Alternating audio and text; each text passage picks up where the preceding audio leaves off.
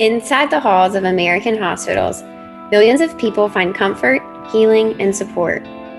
But for many doctors and nurses, this couldn't be further from the truth.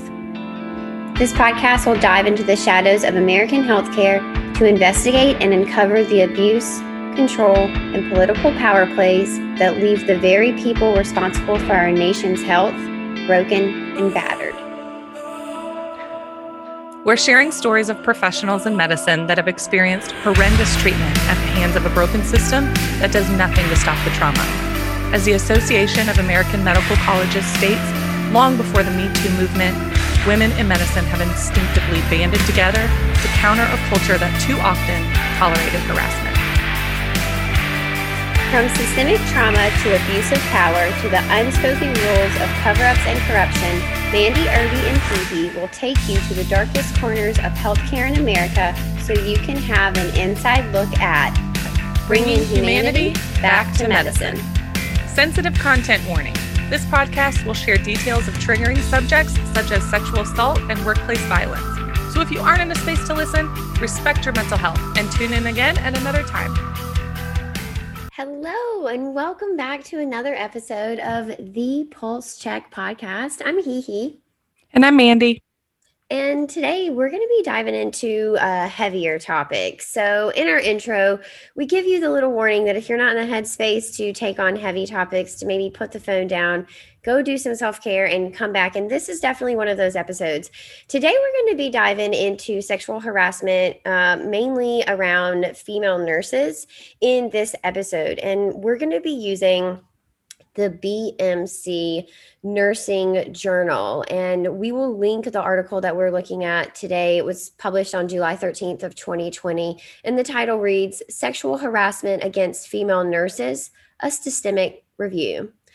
So my first thought is if you're not aware of the prevalence of sexual harassment in medicine, which if you are in medicine i'm sure you're well aware but if you're not let me take just a few moments to kind of inform you that it is everywhere. It is non-discriminate in you know the departments that it touches or the titles that it touches both literally and figuratively. And so, my question for someone not in medicine uh, was how did we get here? How did this all start? How does it continue to be perpetuated? And so, Mandy, as a female nurse, what are your thoughts? Let's just start there because this is so much deeper than anything we could possibly open up with a set question.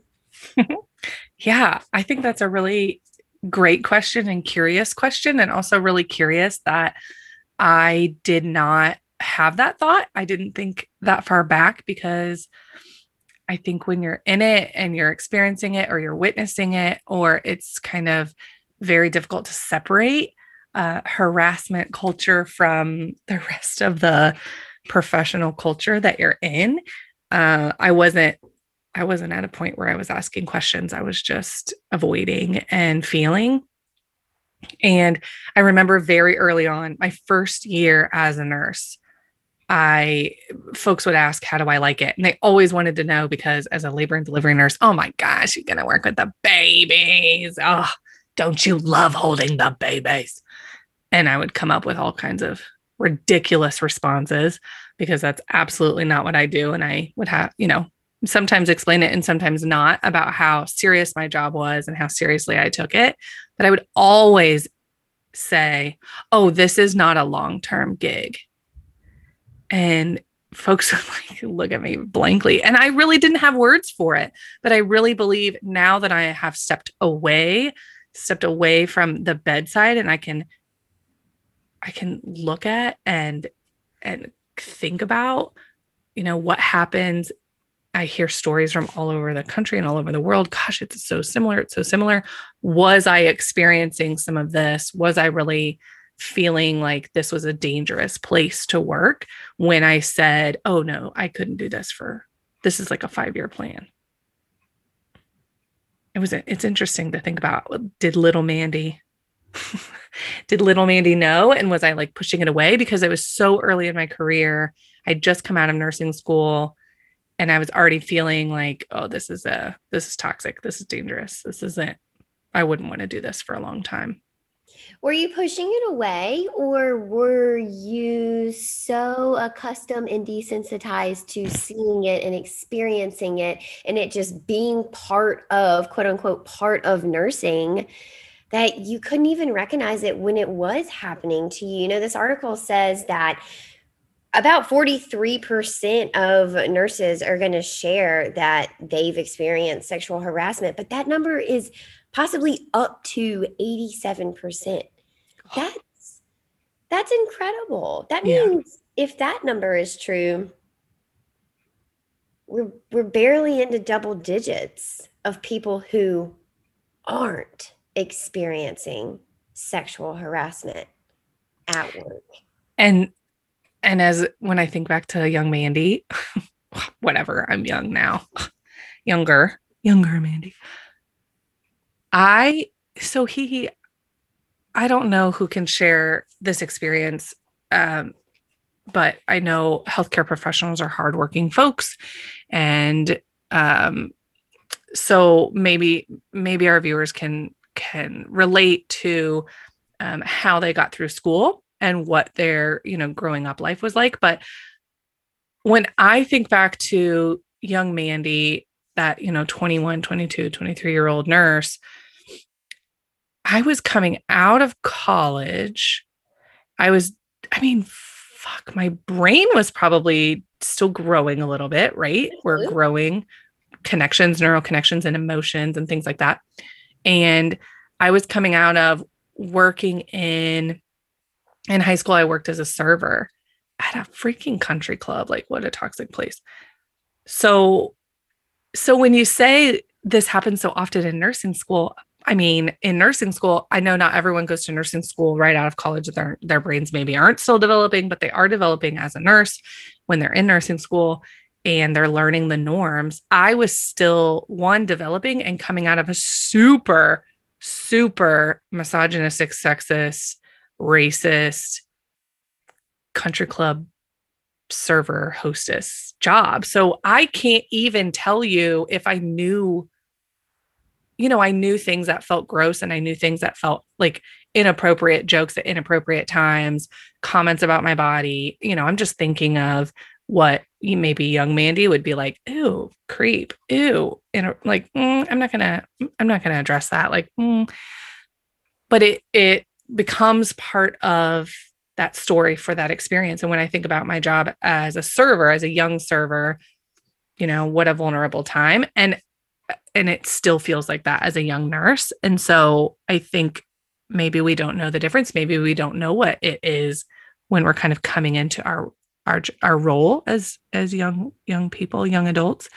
And it it being so prevalent in school, how would we're taught all these like we're taught quid pro quo and don't sexually harass other people. Like don't have sex in the closet like you see in on TV that everyone does. You know like my husband thought that that's what medicine was like. He was like are doctors always trying to marry you and are people always having sex in call rooms? Because that's what ER and Grey's Anatomy that's what all that shows and I was like no it's not like that but maybe I don't, you know, I didn't know what sexual harassment was. I wasn't tuned into, oh, this is an illegal behavior. This is a power move. This is meant to, you know, unsettle me because that's what I've that that's the experience that I had as a cisgendered white female since, you know, age 15. But it was also what was taught to you. So when yeah. we go to school, we go there with the expectation and understanding that this place is teaching us what we need to know. Look at all of us now, kind of, especially those of us who are in our 30s um, and, and late 20s. I think we're all looking back on our junior high, high school experience, understanding that our country actually could have done a better job with what they included in teachings and exactly. actually could have done a better job with textbooks, but they didn't. And as students, we trusted the system was designed to teach us what we needed to teach, and they had already filtered out the good stuff, kept the good stuff, um, I guess filtered out the bad stuff, not realizing that the bad stuff is needed, right? And so I think we all go, humans especially, go into school thinking, well, what's here is the absolute truth. It is end all be all. There is nothing else. Whatever I'm taught in school is what it is. And so, if you are taught in school, of course, not blatantly and verbally, but by insinuations and by speaking up and having you told having be told you know oh just forget about it or this probably isn't worth saying something about you are taught by all these little micro interactions yeah this is just part of your job and you have to accept it and in order to be a nurse this is just something that you put up with um, and that's sad. And you know what's really sad to me? In this article, you guys will see that it says up to 52% of people have long-term psychological disturbance. You guys, I something I didn't realize was that the harassment can come from patients, mm. patients' families. Yeah people if you work in the ER, it's just people in and out. You know, if you're on a longer term floor, you kind of get to know these people. Mm-hmm. But if you work in what I call kind of like the revolving door floors, kind of mm-hmm. like L and D, you're mm-hmm. with people for a few hours while they have their baby and you never see those people again. The prevalence of abuse must skyrocket when you're seeing people for very short periods of time, especially in really intense floors like yeah. the ER and L and D. Um, you know, someone on like med surg, they're coming off of surgery so they're probably not going to be super combative but in these in these places where you know energy is really high and emotions are intense yeah. and we have actual lives on the line. It really makes me cringe to think about the prevalence of abuse in these floors. Yeah. Yeah and i'm gonna plug med surg because no one wants to fucking mess with med surg mm-hmm they get mm-hmm. all kinds of folks and mm-hmm. they're absolutely combative and i think really maybe yeah one of the one of the most difficult places i would say would be yeah med surg there it's kind of a dumping ground for all kinds of um, patient types so they really? they have to kind of switch and um, yeah it's a it's a fascinating place but also pretty intense and I would imagine a lot gets pushed under the rug, as in ignored. You're not backed up by management. There's just so much going on, and there's patients in and out, in and out, in and out. Like admissions and discharges, admissions and discharges, and all kinds of. You really have to be on your feet because they come in with all kinds of different, like variety of issues, complaints, reasons for being in the hospital yeah, those folks. Shout out to the med surg. but party coming your way. they're gonna be like, oh my gosh, thank you, because no one gets us. I get you as as much as I, you know, I know enough to not want to do what you do, and it's amazing. And my um, a close family member is a med surg nurse, and I'm like, oh, dog, I cannot his stories. his stories. So so to, to, not gloss over that but i think i think you're right in what we've read um, the er it, it, it's anybody that comes in contact with healthcare professionals have has the capacity. I think the media furthers it. And so we see images and i'm very aware i have young children now and you know my brain is changing, but it's not in the growing phase. So I can see a different perspective. I'm in a different life place where I'm looking now. And I don't want my children to see mistreatment of nurses and mistreatment of women on the screen. I want them to see diversity. I want them to see love. I want them to see acceptance and learning and listening. And um, so all of those shows that I grew up watching with my mom, like fucking Hallmark Channel. I mean, come on. Uh ER. Hmm. 90210. Right. Dawson's Creek. Days of our lives. and the medical shows, even Grey's Anatomy is totally misrepresenting how and, and not always, but that's very misrepresentative of how we should be treating each other. And that is just speaking to the growing brain and just speaking to young professionals growing into that field and being like, oh, you know, maybe I could do that. I want to be a scientist. I want to help people. I'm going to be a doctor. I'm going to be a surgeon. And there's already it's been all romanticized of- on TV. It's all romanticized, yeah. right? And so I think this could be partly the problem is why we have these you call them gross misrepresentations, maybe part of the fault falls on television and yeah. social media and mainstream media in taking these very prestigious jobs and turning them into love stories right yeah right turning right into the scene yes, fuck that you know, sleeping with the hottest yeah. nurse in the closet and turning it into scenes where you live a double life. You have your life at home with your wife and kids, and you have a whole nother life at the hospital. Yeah. So be quiet. What happens here? Yes. It's different. This is your work wife. This is your and work husband. that abuse happen on the big screen. So it just kind of furthers it just reinforces what you learned in school. If you're in school and you're experiencing it, and then your micro interactions are telling you, well, this is something that's just accepted, and you're watching everyone else around you experience mm-hmm. it as well, and then you go home and you watch your favorite show mm-hmm. because it's it's what you want to be when you grow up. And that main character is also experiencing the same thing. Why would you ever challenge the norm and say, gosh, wonder if I actually have to put up with this stuff. Of course, you have to put up with it. Look at it. It's in schools, it's actually in your experience, it's on TV. Yeah. Yeah. There's it's nothing, everywhere. Yeah. And there's nothing that's telling you that it's okay to question it or that it may not have to be part of your experience. That's yeah. hard. Yeah. It's like the, it is what it means to be a professional in that field. That is part of it. And, and I'm going to go off a, li- a little bit into social media because it just popped into my head when you said that when you said the, the media and i always think of you know you can you can guess my age. I watched hallmark and er growing up and then right there was another one i feel like um another health health show that i'm not remembering but when you talk about social media like god influencers right? So we're in a time of influencers and you and i have um, social media um, feeds, you know, your For You page is full of other healthcare professionals and people in this industry.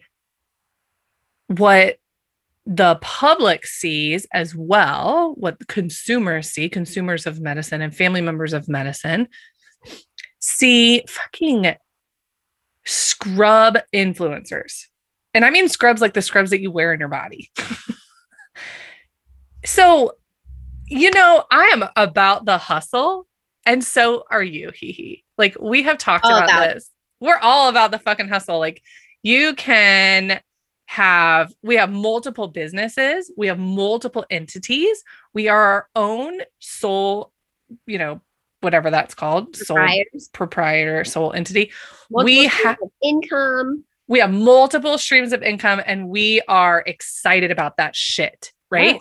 We are like, let's do this. We have um, ads on our podcast. Like it is how it is done. It is the creative use of our um, education and experience. And I love it. Like bring that on. So nothing against influencers. Absolutely. Nothing against wearing scrubs and getting paid for it. I have multiple requests in my email of like, this is how, this is our budget. This is our budget. This is our, yes to that all day long. Yes. All day long. We're like, oh, yes. But consumers see nurses wearing scrubs, walking around, looking fine, looking hot, selling scrubs, using their body. Fine. But what is it saying about nurses specifically that is perpetuating that like sexy nurse, which you brought up to me last week, Hee when we were chatting off, you know, off off mic. That sexy nurse persona, that like nurses are here to give you an experience. It's not about being a scientist. It's not about being, you know, loving biology. Like I just told he he just um I would love you to guess what he he wanted to be when she grew up and what I wanted to be when I grew up. I bet I bet you could. Young American white girls wanted to be two things. I thought I'd be a marine biologist. I have to be honest. I really thought I would I love be. That. I grew up in Kansas, and that's what everyone wanted to be when I was in Kansas. I was like, how literally, how are you going to do that? Whatever, go for it. And some of them did go for it. I love it. Uh, I don't know what I was saying. So wait, you have to tell us what you want to be. oh, I wanted to be um, a veterinarian. And then when I grew up into an adult, obviously I was like 17 years old and I knew I wanted to be a biologist and then do um, studies on animals. And I did not want to be a nurse. and I didn't know neither of us did that. But but he, he was like, I watch enough Shark Week. I'm pretty much a marine biologist. I mean, I watch so much big animal that like I could probably untwist a cow's stomach if if in in a dire dire need. I know how to do that. If I found myself in a situation without a vet and a twisted stomach of a cat. of a cat. So this is like what some like medical professionals are like, you can't do my job because you watch YouTube videos. I'm like, but maybe not safely. Absolutely. No, I do value the education and the experience and the expertise of medical professionals. I absolutely value that. But I also see the imagery of it. And, uh, you know, as a blooming feminist, I love it. I love looking at scrubs because I love scrubs. I love looking at bodies because I love humans. I love, you know, um, hustlers and I love entrepreneurs and I love I love brands. I love that. But as a 21 year old or a 17 year old, as a consumer, are we perpetuating looking at nurses as sexual beings? Well, we are sexual beings, sexual objects, or sexualizing because just because that specific um, specialty, that spe- specific role has been sexualized in the past as that sexy nurse like that it's been objectified it's still objectified in like crude crude humor. People dress up as sexy nurses all the time. Halloween. So maybe the question is where's the line of inserting sexuality into your job? So i think it is and this has been long asked, right? It's a long debated thing, but when a nurse has a platform online and it's not connected to nursing, and she wanted to put up a bikini picture, hospitals went crazy. People would lose their mind. She's not allowed to be in a bikini because she's a nurse. Her page had nothing to do with nursing at all, but she wasn't allowed to do that.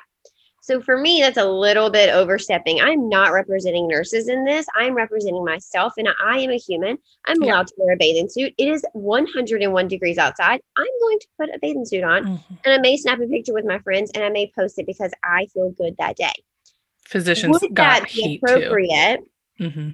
for a nurse or a doctor to use that on a professional page? And I think that is the question where our social media is currently at. And, you know, I don't know how I feel. I'm inclined, at the risk of being totally burned at the stake online, since people go wild when you have opinions online. Um, I'm inclined to think you should leave sexuality probably out of your professional viewpoint but then again you're crushing someone's creative yeah. voice yeah right?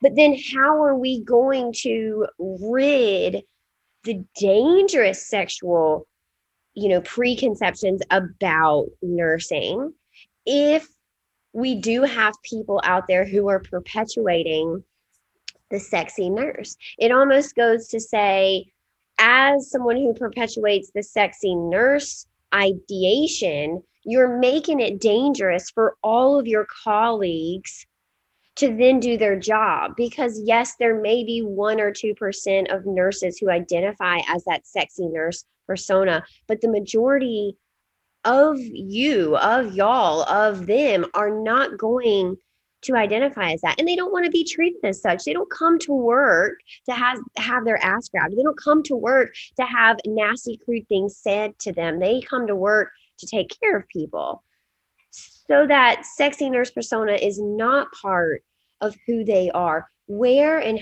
how do we find and maintain that balance oh. without crushing people you know? i don't i have to disagree but I do really value this conversation because I think a lot of our listeners are going to be like, okay, I'm part this and I'm part that, right? As we talk it out, because this wasn't planned. We just kind of turn on our mics and boom. Uh, no, I disagree. And I think all of us can and do have a sexy side. Sure. Right. And in my business, if I am like, nope, I'm going to do things that other people are going to say is too sexy, but it, you know, it's right for me. It feels good. It's right for my brand. I'm doing it. I want to. That's the whole point of having a brand. That's the whole point of having a side hustle or a um, side business or entrepreneurship, being your CEO. But I think that this conversation and these conversations like it need to continue happening. You and I know what's behind that bad bitch. Yeah. We know the hustle. We know the work. We know that it is not someone who's like, oh my gosh, I just want to like portray nurses as sexy. Absolutely. Like they're not trying to do that. They're trying to sell scrubs, they're trying to make a living and enjoy it at the same time. Like you said, like the creativity, like you're taking creativity out of it. I don't think there's a problem with that. I think the consumers and folks outside of that industry, whether you're outside of the influencer industry or you're outside of the healthcare industry, I think everyone needs to just understand that we are divorcing the sexy nurse objectifying bodies from the nurse that's going to fucking save your life. Period. Period. And it is not up to the nurse to prove that oh, are you bringing, oh, you're wearing the scrubs I saw you online in? Oh, oh no, no, no, no, no. We're in a professional place. I'm at work and we're colleagues. You treat me a certain way every day, every time. And same with consumers. Like if you're not in the, that just requires some education. Like keep listening to the podcast. We'll tell it like it is because it is, it is not up to the nurse to be like, oh no, here's my boundary. No, no, no. you're you're acting inappropriately if you feel like this person is here for your visual entertainment or touch entertainment or sexual jokes or whatever innuendos. So what do you do as a nurse if if there are new nurses out there listening or maybe you've been a nurse for 40 years and you just don't know how to really advocate for yourself and make it safe for you? Mandy how do you set those boundaries with patients who are crossing those lines?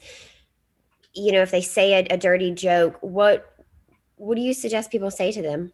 I actually say go follow the nurses that are selling scrubs on Instagram because most of them are teaching some bad bitch language. That's the vibe I want when I'm enter a room. You know, you want that, you want that. Oh no, we're not doing that today. That's yeah, the vibe I, I like. I think everyone has their own way of skirting that. It is not your fault if it happens it also shouldn't be your responsibility to um, handle it. That should be your institution's responsibility, which I know we're going to go into that another time. That is not, I mean, that is just some BS and it doesn't happen. And I know that. And I also know that I'm coming from a, priv- a place of privilege, certain privilege. And what I say is not going to, is not going to be safe for everyone to say. Uh, continuing this MFing conversation is super important. I had a lot of old school and older nursing educators in my program who did not cut the shit for me. And I mean, we spent so much GD time on making a bed and so little time on how to really put your hand up to inappropriate behavior physically like literally and and in in my mind like in my in my identity this is this is not oh no no no. No no i know that this is not how i'll be treated today. But there you know that is not blaming blaming the victim. I think that watching and hearing other folks talk about it and share about it is helpful. Um, that's actually helped helped me a lot in when i was kind of changing my language and becoming the person that you know i'm going to talk about it if something if something comes up if you tell a dirty joke you will hear about it from other folks because i will tell everyone that you did that even if i can't report it even if nothing else is going to be done i am not a safe a safe um week i did not want to be that but that that is not to say that this happens to weak folks. I think that a culture shift is happening. We can continue to talk about it. We can also continue to be um, the creative, you know, individuals that we are out of our work lives, but we have to keep having the conversation so that it's it isn't confusing. Like this is this is what I like to do. It makes me feel good and it's fun. And I think the conversation after the physicians in bikinis and the nurses in bikinis happened was amazing. Those conversations were so sick, mm-hmm. so good. They were like, I'm a human. Don't you want humans taking care of you? Right. This is what happens. This does not mean I'm not smart. This does not mean you speak to me in a different way. And that's some real power that even if you don't have in your own facility, your own culture, maybe you're a traveler, you're not connecting with one set culture, um, you can still have that community. That's incredible. Wow. I've really loved this conversation. You know, uh, harassment at work, it just makes you feel unsafe and it has many, many long term impacts mental, physical, emotional, social, psychological. Um, your health will absolutely suffer. Mandy and I really just want you to be working in a space where you feel safe and supported and uh, like you have the freedom to grow into the nurse and the provider that you want to grow into. A safe and secure working environment is absolutely needed. And with that, we will see We'll see our hospital systems get paid. We will see our nurses, things will pay off for our nurses. We will see clinical outcomes increase. So things will pay off for our patients. There is just such a ripple effect. And it all starts with treating our nurses and our medical staff properly and properly allocating the funds that is already in the American healthcare system to an appropriate place where it keeps everyone safe and secure. You guys, next time we're going to be going into how this is far, far from a mistake. This is actually all by design. The sexual harassment plays a very big role in the culture of medicine and next time. That's what Mandy and I are going to be talking about. So, thank you so much for joining us today. We've had so much fun diving into this otherwise very heavy topic, and we hope that it got your wheels turning. If you're not in a place of practicing somewhere safe and secure, please, please, please think about who you can reach out to for help and get yourself into a position where you are safe at work. We will see you next time. Bye. Bye. Thanks for joining us today. We wanted to leave you with a quick stat and something to think about until we see you next time. According to a 2018 report from the National Academies of Sciences, Engineering, and Medicine, the prevalence of sexual harassment in academic medicine is almost double that of other science and engineering specialties. This presents a serious danger that ripples into patient safety, clinical outcomes, and burnout, which leads to costly loss of talent. How much safer could medicine be if nurses and physicians weren't also battling sexual harassment day in and day out? If you or anyone you know has a story to share, please contact us on Instagram at pulsecheck.podcast. We'd love to share your story.